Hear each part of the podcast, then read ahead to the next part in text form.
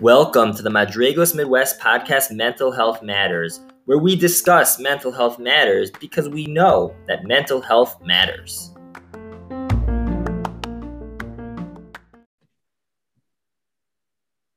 Welcome to the next episode of our Madrigos Midwest podcast Mental Health Matters. For this episode, first off, I am privileged to be joined as with a co-host by Yaakov Cohen. Thank you, Yaakov, for uh, joining me on this this co-hosting event. Thank you so much for having me co-host with you, sir. So let's tell them about our incredible guest, from Joey Rosenfeld, who is no stranger, and hopefully this podcast gets released before Shabbos, uh, because if not, it won't be true. But hopefully, assuming it does get released before Shabbos, we have the opportunity here to hear from Reb Joey, but we also are going to have the opportunity over Shabbos Joey will be Joey will be giving a uh, shiur for Madrigos Midwest this coming Shabbos, and we are so thrilled, uh, Joey, to have you on the show. Thank you for joining us. Thank you for having me. In pleasure. case any of you don't know, Joey Rosenfeld is a licensed clinical social worker and a practicing psychotherapist in the field of addiction, and he's known for his focusing on the interface between philosophy, spirituality, and psychology. Joey is not only an esteemed clinician, but also has been guests and, and hosts on many podcasts and video recordings, uh, specifically in the realm of Jewish philosophy, Jewish philosophy, Kabbalah, and the inner workings of the human soul, which have been listened to by thousands throughout the world. What a privilege to have you. One last note before we jump in. We thank Yoni Bellows for sponsoring generously this episode of Mental Health Matters anyone who wants to sponsor sponsor future episodes, feel free to contact the Madrigos Midwest office, and we will get you connected with that. So, with that being said, let's take it away. Rav go ahead. Okay, Rav Joey, we are so excited to have you on, and it's a specific privilege for me. Obviously, uh, not obviously to our our listeners, but we go way back. So, uh, very excited to uh, be able to have this meaningful conversation. Really, really delve into a little bit of your journey, your your passions, and what's brought you to the point where you are today. As our listeners already know, you are someone who's gone around the world and has really spoken for all different types of crowds and has such a unique approach to your teachings to your your unbelievable blend of so many different areas of life of of psychotherapy as as as Reb mentioned and and Hasidus and philosophy and so much more that you're going to share with us in a moment but I guess our question that we really want to begin with is where did this passion come from with what you do specifically with regards to working with in the world of addiction? How did you become passionate about, you know, working with those who are struggling with any form of addiction, specifically with substance abuse? How, what led you to that point? Okay, so first off, it's a it's a pleasure to be here. So thank you, and Rabbi it's a pleasure to uh, to to be in conversation with you, an old friend, and Yechiel, who's a somewhat of a family neighbor, you know, living in St. Louis. It's kind of we're very much connected. Um, so without kind of pushing back against all of the the, the praise that was just leveled, um, what I would respond to, um, what I would respond to the question is as follows. I think that experiencing adolescence in the five towns in uh, in Woodmere, growing up, and being exposed to just different individuals throughout my life who were struggling in one way or another. Some were struggling with substance abuse, others were struggling with anxiety, depression, mental health issues. What captured me the most about my experience with individuals who were struggling with substance abuse was that everything that I had been taught about substance abusers and those who were addicted from cultural perspective, even from upbringing, was that these were individuals who were criminals, these were individuals who were, you know, quote unquote bad or engaged in bad behavior. And my experience with these individuals, whether it was through friendship or vicariously through secondary friendships or through encounters at concerts or whatever it was, what I was always moved by was the almost heightened sensitivity that I found with these individuals who were struggling with this particular iteration of mental illness And it was nearly without fail that if somebody was struggling with substance abuse and that came out later on in a conversation or in a moment of authentic, vulnerable conversation, I was always struck by the fact, well, this was a person who I was just enamored by their sensitivity, by their depth of thought, by the mutual interests and questions of meaning and things of the like. And what it did was it triggered my curiosity to try and understand, you know, what was the correlation exactly between these people, these individuals, these human beings who were struggling with substance abuse, yet at the same point, they were interested in the same very questions that I was interested in, such as depth and questions of meaning, questions of suffering, and sensitivity. So I think it was first and foremost kind of this almost remarkable discovery that in truth these individuals were the opposite of of rude or or mean or cruel. They were some of the most sensitive people that i ever met. And and i wanted to try and understand a little bit about what drove them to seek relief in such potent substances. And that was really the the birth of my interest in in the phenomenon of addiction and which kind of opened up the path for me to study it more and more.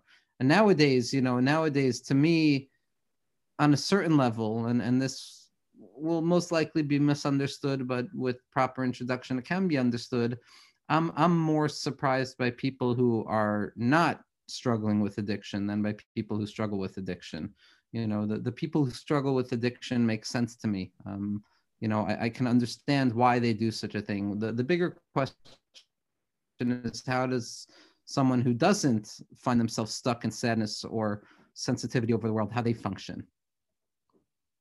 Amazing. And it, it resonates with me so much because as a also a clinician um, I, you know I, I don't deal particularly with addiction at all but that's one thing that strikes me when working with different whatever the issue may be. You know people ask me all the time and i'm sure they do to you as well how do you go home after this? Is isn't it you know doesn't it feel so so challenging? Isn't it so heavy? And of course it is and we need to find the avenues to debrief and to, to, to let that off. But I find that it, it actually opens my eyes so much because every person, whatever the issue is, whether it's addiction, anxiety, depression, whatever it may be, you see the human side of them and you see how they're a normal person just like everyone else. Mm-hmm. Just happens to be a on the soil, this happens to be a, a struggle that they have.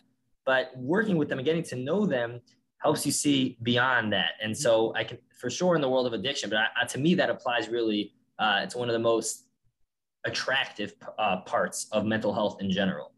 Right. Absolutely.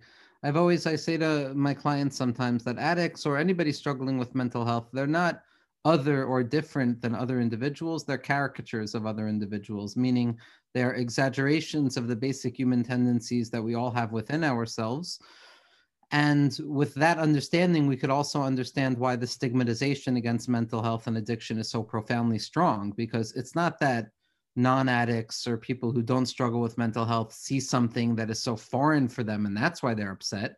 I think Adarabba, they see something that is uncomfortably similar to who they are. And because that makes them uncomfortable, they want to push them away as far as possible.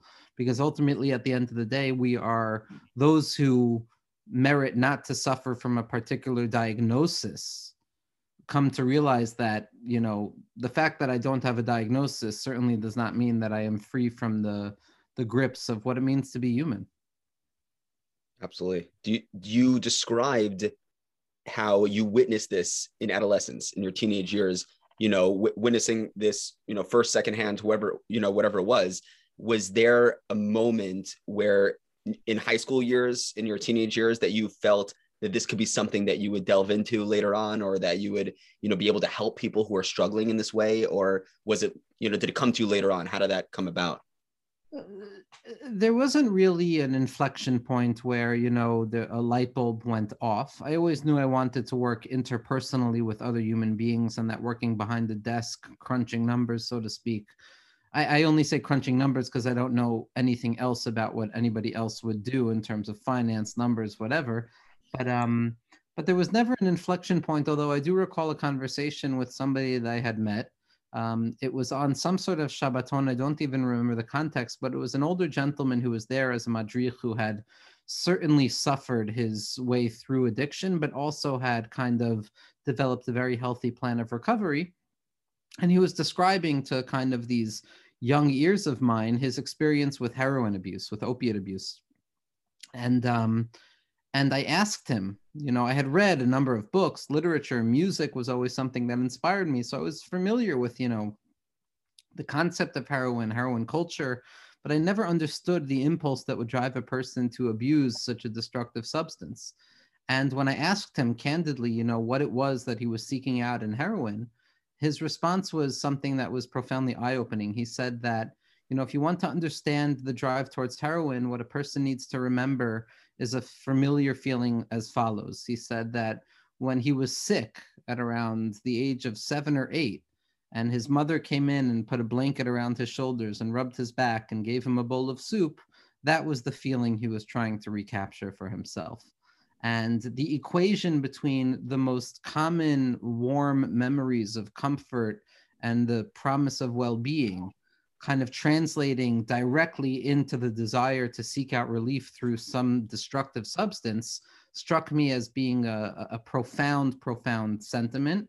And it, it, it really helped me try and understand more and more this, this real universal desire for comfort that human beings seek and why those who are more uncomfortable in this world will seek out comfort in a way that people who live more comfortable lives won't seek out. So so I remember that conversation being an inflection point.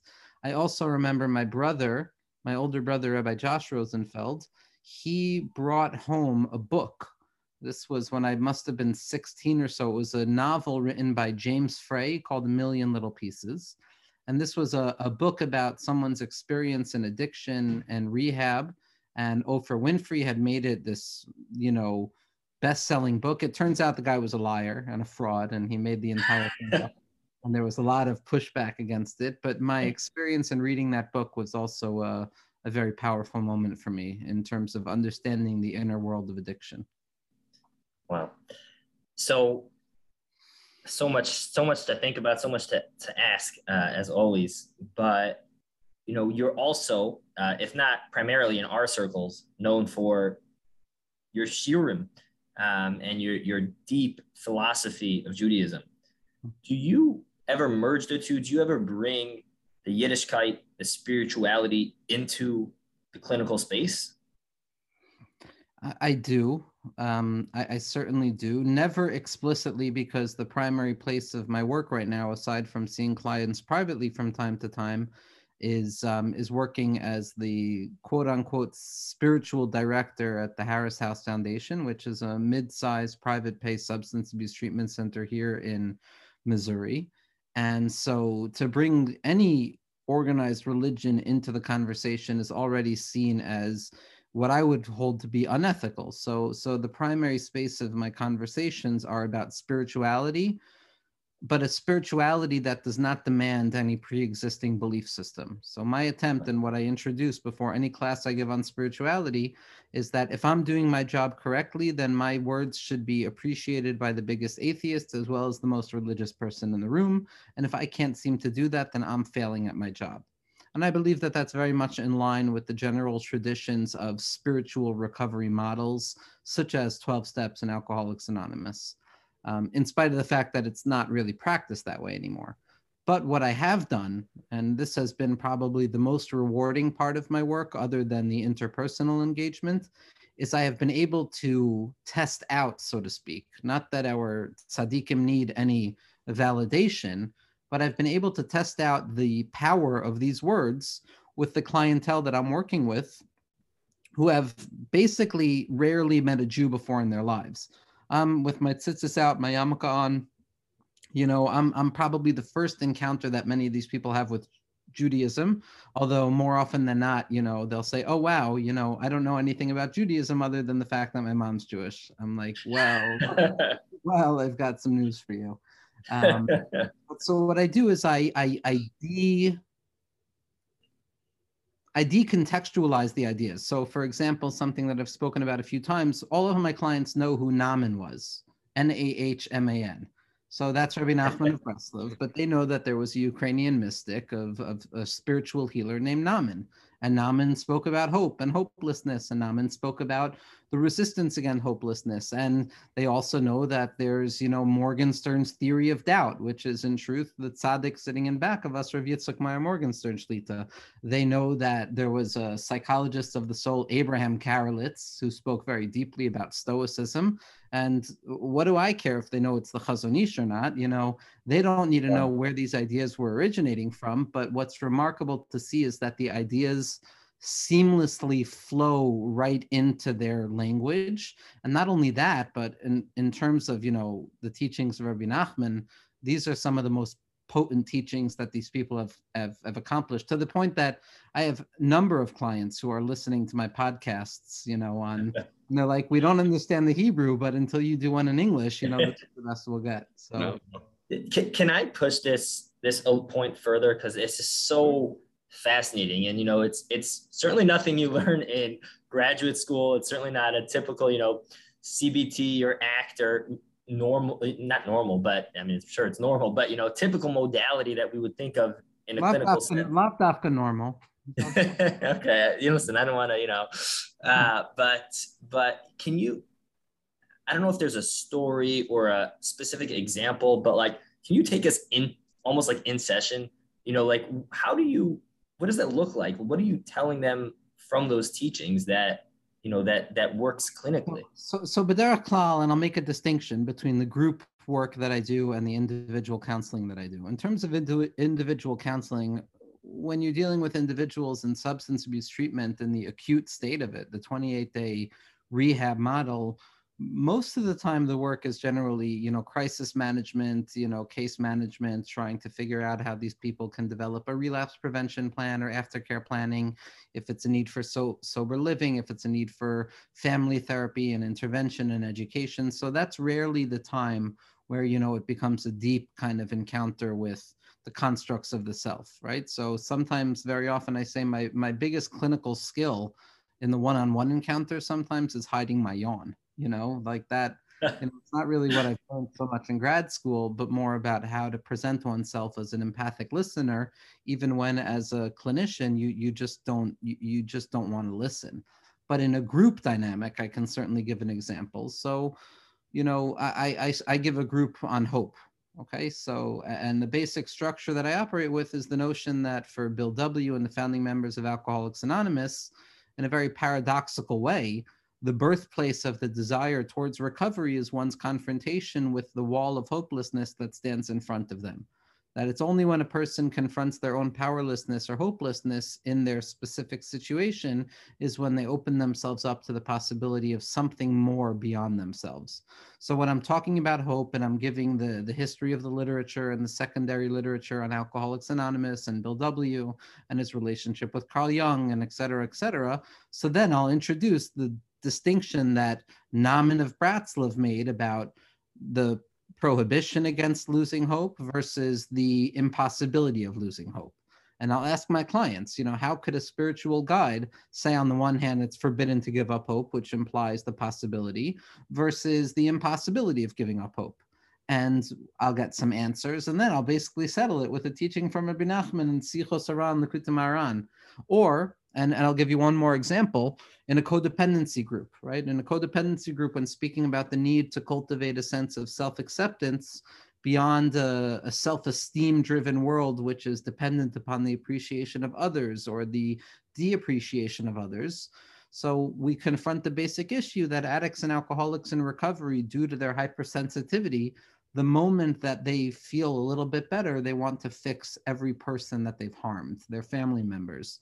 And classically speaking, the addict in recovery or the alcoholic in recovery needs to cultivate patience and overcome the desire to fix others and focus on themselves. And so I'll give an analogy of the fact that if I have a cup and I have an empty cup, I, I wasn't keeping this here as a as a prop. I happen to have a cup right there, right? So if my cup is empty when I come into treatment, and then I get my cup filled up a little bit, as an addict or an alcoholic, my tendency is to want to pour out a little bit to everybody, but then I empty myself out. So, what a person needs to do in recovery is sit their cup down, allow it to reach a point of overflow. And when a cup overflows, the people around me will benefit and I won't lose out. they don't need to know that that's a mushal that was developed by the Chazon Ish and his igros, right? They just they they react to that. They react to the poignancy of that message. So I say, so what do I say? I say that there was a psychologist of the soul, Abraham Karelitz, who said as follows. So they're all hearing Abraham Karelitz and they're hearing Abraham Karelitz's teaching. It's just decontextualized from our particular space of faith, which they certainly don't need to know. So what I find over and over and over is that our teachers and our tzaddikim have messages, and that and that's beyond the fact that everything I say is informed by our tradition. That's you know that's even that when I'm not being explicit about it, I think it's all rooted in Torah. But even the teachings themselves, you know, a person can write a psychological textbook if they take the time to translate the teachings of Rabbi Nachman. I think in your next trip to Chicago, you're going to need to come to Madrigos and give us a staff training. Hmm. but we'll, we'll talk about that for next. It will be the blind leading the blind. That's all I can. the it's so powerful just to hear that, and I'm sure our listeners feel the same way as I do. Is that their emotional response to what you're saying? I mean, just what you how you really bring these ideas, these concepts. You know, wh- whoever the whatever the writings are, that you're using, whatever the you know the ideas, the concepts from these tzaddikim that you're bringing into your group sessions or you know into these clinical contexts, you clearly this these ideas are not something that is in a book somewhere. These ideas are a part and parcel of who you are, and it's clear listening to you because. And, and if and in any context, any conversation that you're having with someone that you're trying to help, if this naturally just comes up as you know the the I don't know what it is. The, the, the, the beginning of how you are going to help them, the beginning of their hope, the beginning of their new path. It's going to start with the, the ideas that inspired you. so my question, I guess, is how did, how'd you get to that point? How, what was it that really inspired you, not just as okay someone could be inspired by a Jew a story and and you know a Jewish idea an idea from you know Hasidus that was really beautiful and wow that was amazing and I'm going to take it home with me. I'm going to tell it over to someone. How did you how what inspired you to the point where it has become so much a part of who you are the essence of who you are I think that it's very much in line with what the first step of Alcoholics Anonymous is taking out the practical expression of alcoholism or drugs. We admitted we were powerless and that our lives have become unmanageable. You know, for whatever pathways that led me to confront unmanageability in life or kind of the struggle in this world, I came to view our tzaddikim not simply as ideas, but as medicine. You know, I, I believe very deeply that the teachings of Hasidus, the teachings of Pnimius Torah, the teachings of Chazal, every pasuk in the Torah is not simply a, an idea of content or an intellectual idea or even a spiritual or religious law, but it's medicine. It, it's medicine that is speaking directly to the soul of an individual who, as our tradition teaches us, is traumatized in its descent into this world my belief is that anything the existentialists have to say, anything that postmodern philosophy has to say, is all taken for granted in the words of our tzaddikim. Our tzaddikim are speaking to us from a place where they have assumed and taken for granted that we're already broken. So when a person acknowledges the brokenness and instead of running away from the brokenness and trying to fix the brokenness in a cheapened way, lives with the brokenness and recognizes that it's a fundamental piece of being human being so then every word of torah that a person learns is medicine for the soul and if it's medicine for me then it's got to work as medicine for other people as well and so it's not so much limud Torah lishma. It's nothing like that. It's on a certain level. Without these teachings, I wouldn't function. Without these teachings, I wouldn't be able to, you know, get up in the morning. And um, and so if they work that strongly for me, so then why wouldn't they work for anybody else? And the i mean absolutely. I mean the i guess just to push you a little bit on that is mm-hmm. can you expound on when you say that we have to accept our brokenness? We have to accept that you know do you see value in people recognizing how they're broken or you know just the fact that they are? And what do you mean by that? An important distinction that you would make. I think in in a general framework all human beings are are always already broken right? Being human is difficult. We we feel we feel pain, we feel joy, we feel suffering, we feel pleasure, we experience loss, we experience gain. But I think that as long as a human being is honest with themselves, they'll come in contact with the fact that we do not feel the way we feel that we should feel. And there is a certain chasm between what psychologists would refer to as the ideal self and the real self, or how we are and how we would like to be. Now, each person is going to encounter that gap in their own way. Some it will be more loud than others, and the symptomology that surrounds it will be more severe, and others will live it more quietly. Now, a person can certainly numb out that noise with food, you know, television, fancy objects, denial, and all of the different modes of, you know, artificial healing but I think there's a certain honesty and vulnerability and necessary with confronting what it means to be a soul in a world that is almost the opposite of where a soul wants to be. And there is a yearning and there is a pain and there's almost this existential cry of the soul at any moment that a person is willing to listen that is desiring more than what this world offers. I think that's the root of what Emuna is. That's the root of what you know torah is all about then you throw into it the historical traumas and the personal traumas meaning we have to really pay attention to the cold hard truth that we are really really close in historical context to the shoah so we're all still postmodern post-traumatic subjects. And then you throw 9-11 into the mix and what has happened in the world in the last five years we're already in a state of post-trauma. And so i think that there's that level of understanding brokenness. Then there's a way of approaching it and realizing that hey this brokenness is not some symptom of a failure but rather it's the very condition of what it means to be a human being. And in truth even if it were not for all of these calamities we would still be broken because a human being can never be perfect.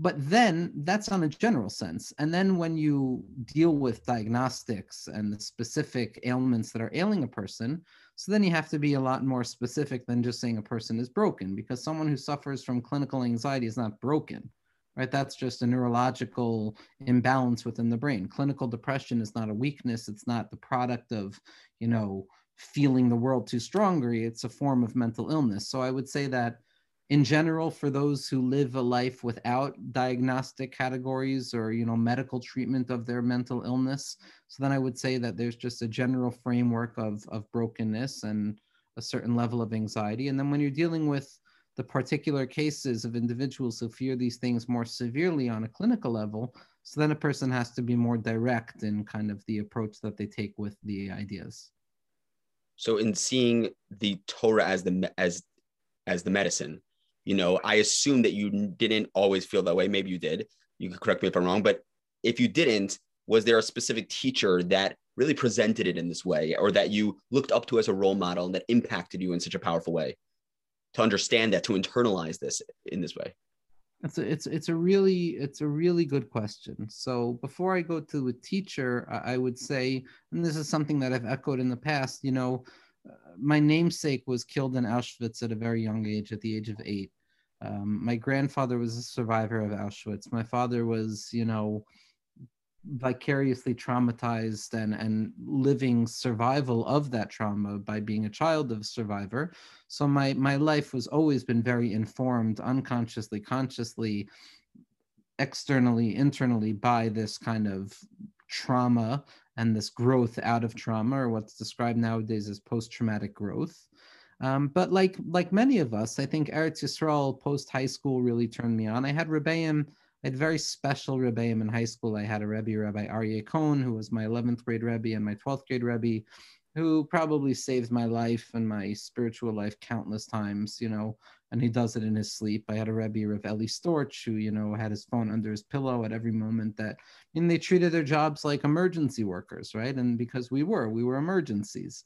Um, but then it, it was less, I had wonderful rebbeim, but I went to Or Yerushalayim, OJ, and, and the air in OJ and the mountains in OJ were really, um, were really my first encounter with kind of, okay, this is, this is where I want to direct my life.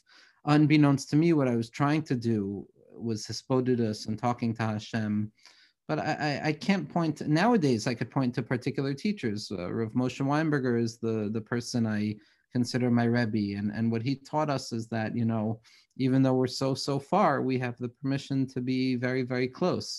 And then, you know, nowadays I, I attach myself to different tzaddikim and teachers, but I think um, when I read a book, I encounter the if if the writer was was a mechaber, a tzaddik, they become my teacher. You know, when I'm reading, it, it becomes more of a not meditative, but a, a real therapeutic encounter. You know, the the sefer becomes my therapist, and so I, I allow the tzaddikim, whoever's on my wall or whoever my interest is at that moment, to be uh, to be my guiding principle.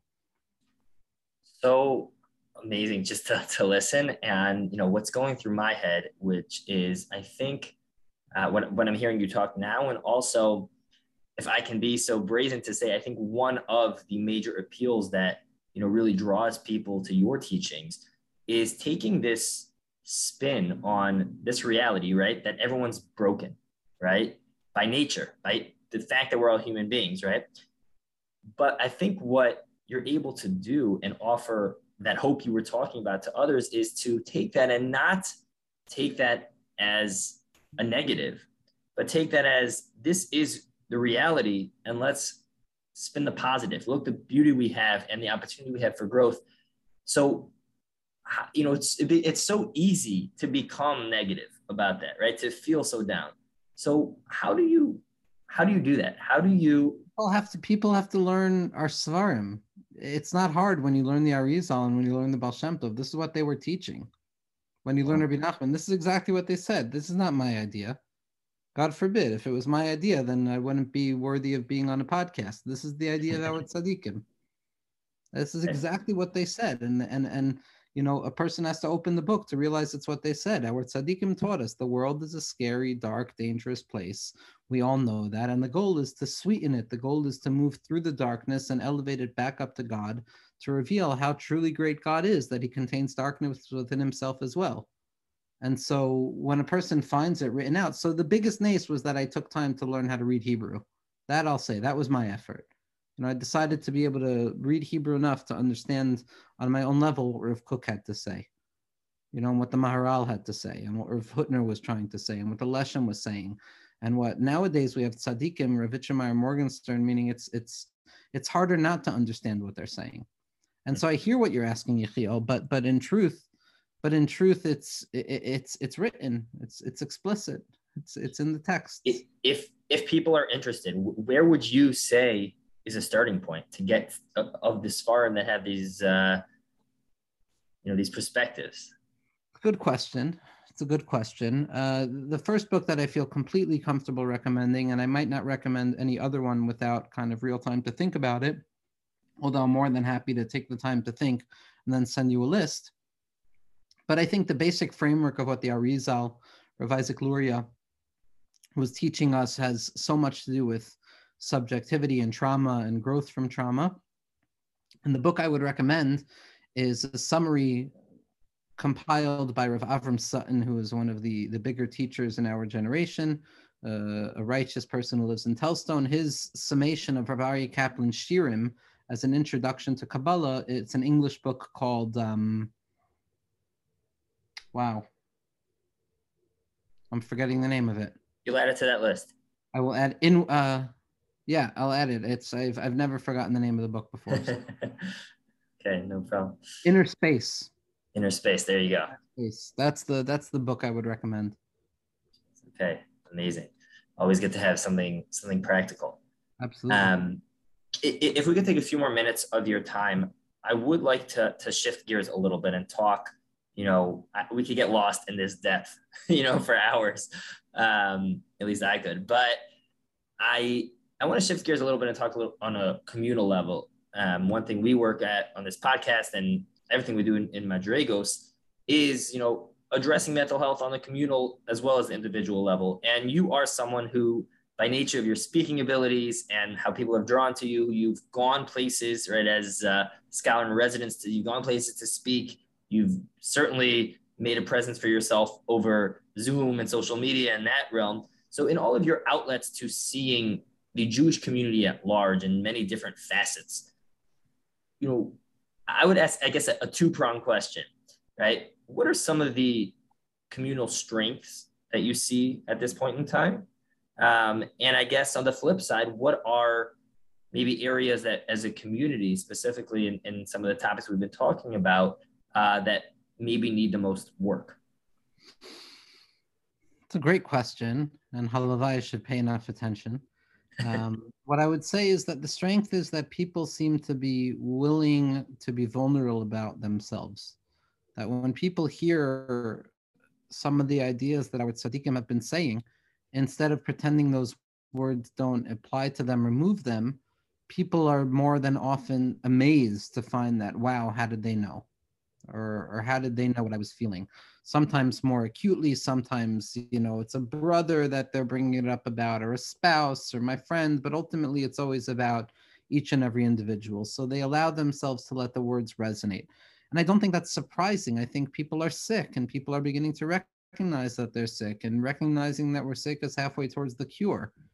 Like the Kotzker used to say that there's nothing more whole than a broken heart because when your heart breaks, you begin to realize it's broken and you can put it back together. So people are willing to admit their powerlessness. People are willing to admit that they no longer have as much of a grasp of control over their individual lives and their perceptions of what life is. And thankfully or unthankfully, we live in a generation that makes that easier. You know, control has been something that has been stripped away from us as a collective, universal you know, a, a long time ago. We've come to terms with that. I think the struggle still seems to be that people are most interested in novelty. People want to hear something that entertains them, but people seem to be unwilling or unaware of the fact that insight does not fix unless it is applied and cultivated in an applicable way. So I, I really think that a model like Madrigos, which is a program and and that forks out into all different areas but with the general rubric of being present for jewish individuals who are struggling with mental health issues we need an infrastructure to draw the ideas down and to apply them you know ideally if someone were to ask me what a dream would be is is workshops and and places where people could come not necessarily like a beis mussar but you really had Rav Shlomo Wolbe and his Talmidim. There were places that you can go to broken down huts where you can go and just talk about what was bothering you without the shanda factor that Rabbi Twersky spoke so much about which is that a Jew doesn't experience mental health so we're getting to the point where we're able to acknowledge the problem, but I think what's needed much more is the infrastructure of how to address the problem. And I think that it's places like Madrigos or places like the Living Room in New York from Menachem Poznansky. These places are places that are offering it on a wholesale level. It's easier than it's easier to say find a therapist because then it's a private thing and a person might find a therapist, might not. They might not find a therapist who's going to offer them the insight that their soul is desiring. But it's these programs like Madrigos that are really kind of pushing the envelope and creating safe spaces for Jewish individuals to see their mental illness or to see their struggles, not simply in the context of symptom management, but rather in the context of how do I cultivate this encounter and this experience to better my encounter with Judaism, to bring me closer to where I want to get to. So I think it's not so much a weakness; it's just a lack. I I, I failed to mention Amudim as well and Tzvi Gluck and what he does, um, but I think it's a question of application, application, as opposed to allowing these ideas to be nice ideas. So we, yeah, go ahead. No, no, no, Rebecca, go ahead. So in terms of ap- application, you know, pragmatically, what like what would if you are not speaking right now to Madrigos that Baruch Hashem, you know, our organization has the privilege of being involved in that area. If you're speaking right now to a parent, you're speaking right now to people in the community who are not mental health professionals, who are not, you know, teaching Torah, what would you say is, you know, if you have like one or two practical tools in terms of everything that you're describing, you know, allowing, yeah. So this is without meaning I'm, I'm going to shy away from giving advice as to what a parent would say to a child and much more what a parent themselves should do is is in whatever way it's possible find the others come to terms with the fact that you are by no means alone in the encounter that you're having with a struggling child and the fear and the anxiety that keeps you up as a result of the struggling child and there are so many people who are suffering silently in their own homes, feeling that they're the only person in the world. Unbeknownst to them, the person right next door is experiencing the same thing. And if they were capable of finding themselves in a way that avoided or kind of went around or detoured the shanda or the shame, so they would be able to communicate. And while communication doesn't lead necessarily to an answer, communication itself is curative. So I think there needs to be much more groundwork. I mean, I, have spoken to from people who are struggling to find another person who's willing to go through the 12 steps, you know, and they simply cannot find anybody. And there's a gender difference here also. There's a lot more for men than there is for women. That's an absolute certainty. And I think it's much more about people being open and honest and creating some framework in which we could come to terms with that there are other people going through this. And, and, and if communication can be opened up, so then that person is going to be able to alleviate a lot of the burden that they're feeling. It won't necessarily fix the problem they're dealing with, but it will give them solace of knowing that they're not alone on the path. And it's up to community leaders to point that out to them. You know, not to volunteer information, God forbid, not to violate HIPAA, but to share the fact that, you know, there are people who are going through this and then perhaps to serve as shadchan to connect one person to another instead of just keeping it isolated. Right. So, so if I'm understanding correctly, as a whole, uh, on a communal level, we have gotten to the point of accepting and acknowledging kind of what's here. The next step is let, let's bring that home, right? Let's let's Absolutely. take that to the next step. There are many, many trained professionals and wonderful young lay leaders like ourselves. I mean, this is this is what we're doing. We're the generation doing it but and all of us are saying our different things and different teachers doing their different things but if there were to be some way of unifying these forces and i know nefesh and all of the different programs that try and kind of coalesce jewish power but i think there needs to be a concerted effort to try and create whether it be by way of database or whether it be the, by way of you know community initiatives but there has to be some sort of gathering of the forces so that we can put our strengths together instead of putting out private fires in homes and individuals that happen to reach out to us for clinical help to approach it on a much more communal level of education and information and then to create satellite i mean this is all a far-fetched dream you know but i think that the more and more we provide the, the, the lighthouses or the safe space as professionals who can provide help, the more and more people are going to come out of the woodwork asking for help. Absolutely. And uh, we, we have seen that, as I'm sure have you, right? The more word gets around, the, uh, the more more we get it's it's a cycle the more word it's around the more, more people the major in. impulse in giving shiurim on mental health and giving shiurim on addiction is to to show people that this is not, you know, this is not a deviation from the norm. This is part of our tradition.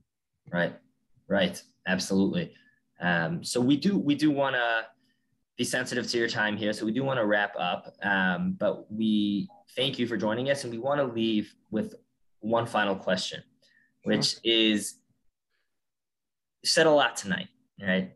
If there's one message for our community that you wanted to get out there, that you have so many avenues, but through this avenue, right? What would that message be? That that perfection is not a real thing. That perfection is not a concept in our tradition. And the goal is to embrace our imperfection as human beings and learn to serve Hashem specifically through our imperfections as opposed to trying to escape them or numb them in all of the different ways that we do. And when we can embrace HaKadosh Baruch Hu as we are in our broken state with our natural imperfections, at that point we can be both human and servants of God at the same moment, instead of sacrificing our humanity on the altar of what we think is being a servant of God. So beautifully said.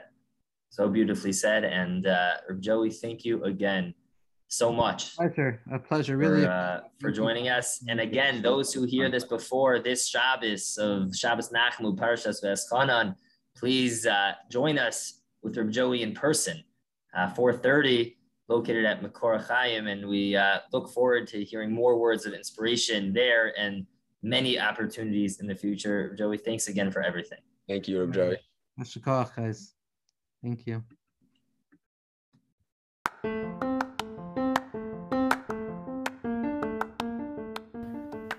Thank you for listening to this episode of Mental Health Matters. To learn more about Madrigos Midwest, visit us at madrigosmidwest.org. Please join us next time as we discuss another mental health matter.